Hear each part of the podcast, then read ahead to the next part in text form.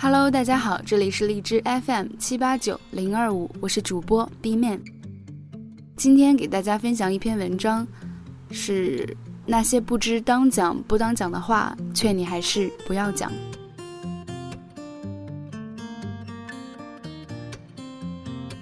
前几日在朋友的一个饭局上见到一女孩，一桌五个人，有四个都是第一次见她。按照正常的流程，一般是酒过三巡，兴致已高，大家稍微分享一下彼此的生活近况，聊聊人生，谈谈梦想。但他完全不按常理出牌，这才刚落座，菜都还没上齐，他就开始格外热情地呼姐喊妹，还不停地来拉我的手。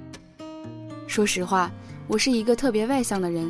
一时间被他搞得有点不知所措。毕竟我上一次碰到上来就这么热情的人，还是火车站拉客的旅馆老板娘。当然，这还不算什么，不到五分钟，他就开始畅聊起了自己的私生活，在跟前任还没分手的时候，是如何劈腿勾搭上现在的男朋友，最近去看演出的时候，又不小心睡了哪一个吉他手。他说的激情澎湃，津津有味。我们剩下的一桌人面面相觑，满身黑色问号。这就是典型的交浅言深，实在是太可怕了。我当时满脑子只有一个念头，今天算是领教了什么叫迷之尴尬了，赶紧吃完快快散了吧。大家为什么都不喜欢交浅言深的人呢？因为要对陌生人有所保留，是每个成年人的基本认知。你所保留的部分，就好比是你身上穿的衣服。有些人内向排外，在外人面前比较沉默拘谨，就好比是把自己裹得严严实实，密不透风。有些人比较懂得在陌生人面前展现自己，不时露个香肩，现个锁骨，不仅给对方留下了好的印象，还激发了别人进一步了解你的欲望。但不顾场合，不管分寸，上来就掏心掏肺，恨不得把家里银行卡密码都说出来的人呢，就属于一见面就开始裸奔型选手。没人想在大庭广众之下看你裸体的呀，别动不动就在人类社会里暴露了兽性。而且究其本质，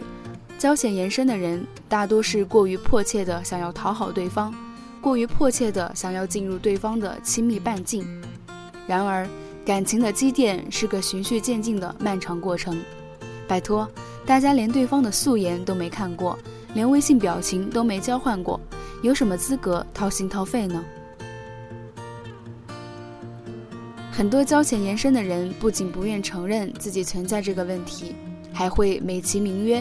我只是比较外向热情，是你们太冷酷了。在这里，我们有必要明确一个概念，热情外向和不懂分寸完全是两回事。分寸感虽然是一个很虚无的东西，它看不见摸不着，你也很难给它下个定义，但能把握好它的人才会受欢迎，毕竟分寸感和舒适感紧紧绑在一起的。而人际交往中最高级的状态，就是时时刻刻都能让身边的人觉得舒服。交浅言深的人最容易让人觉得不舒服，因为他们看似毫无保留地交付自己的行径，往往会给对方带来一种隐隐的压迫感。我都说了这么多了，你好歹给点反应啊！我这么声泪俱下，你怎么可以如此冷淡？大段大段倾诉背后的实质是逼迫对方与之共情，但共情这件事吧，两个情绪完全不在一个频率上的陌生人，又怎么可能轻易达成呢？有些人活得比较入戏，总觉得自己动不动就能碰到一些跟自己上辈子有过未了情的人，可是人生并没有这么多一见如故天雷勾地火的瞬间，大多数情况只是你在自作多情而已。交浅言深不仅会造成很多尴尬的场面，会给那些并不熟识的朋友留下不好的印象，更会让你莫名其妙地吃很多亏。在我年少无知的时候，也做过不少这样的蠢事。高中的时候，班级里来了一个实习的助教，特别朝气蓬勃，能立马跟我们打成一片。当时不觉得他是老师，简直就是毫无代沟的同龄人。有次我和两个女生跟他一起在食堂吃晚饭，聊到嗨处就开始吐槽老师们，他还不停地点头微笑，然后我们三个就越说越嗨，根本刹不住车，把老底抖了个遍。什么班级里谁跟谁在谈恋爱呀，反正能说的不能说的全说了。后来的情节估计大家也都知道了，他全告诉了班主任，我们自己被批得体无完肤不说，还害得情理同学被强行拆散，成了全班的罪人。那次之后，我算是真切地领教了什么叫祸从口出，与人交往也变得更谨言慎行了。那些天生外向的女孩最容易在交浅言深这四个字上吃亏了，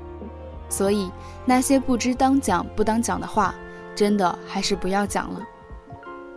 下次如果你实在忍不住要讲，就赶紧低头吃饭，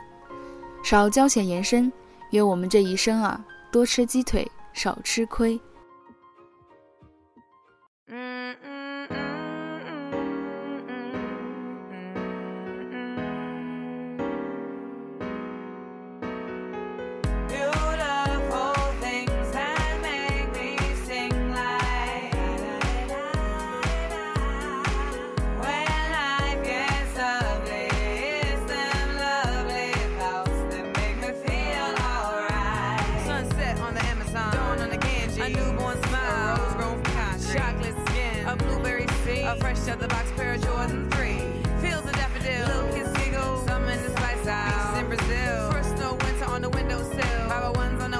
Butterfly still, the wonders of the world.